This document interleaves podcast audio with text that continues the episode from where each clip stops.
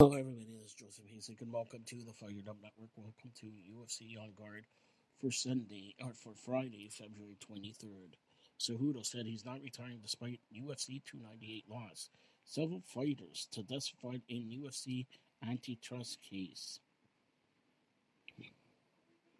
Also, Cobra uh, debuts at number five on pound for pound list as Volkanovski tumbles.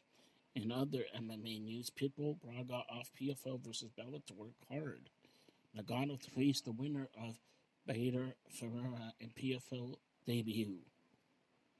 Chimaev targets UFC in Saudi Arabia return. UFC Mexico City weigh-ins took place today.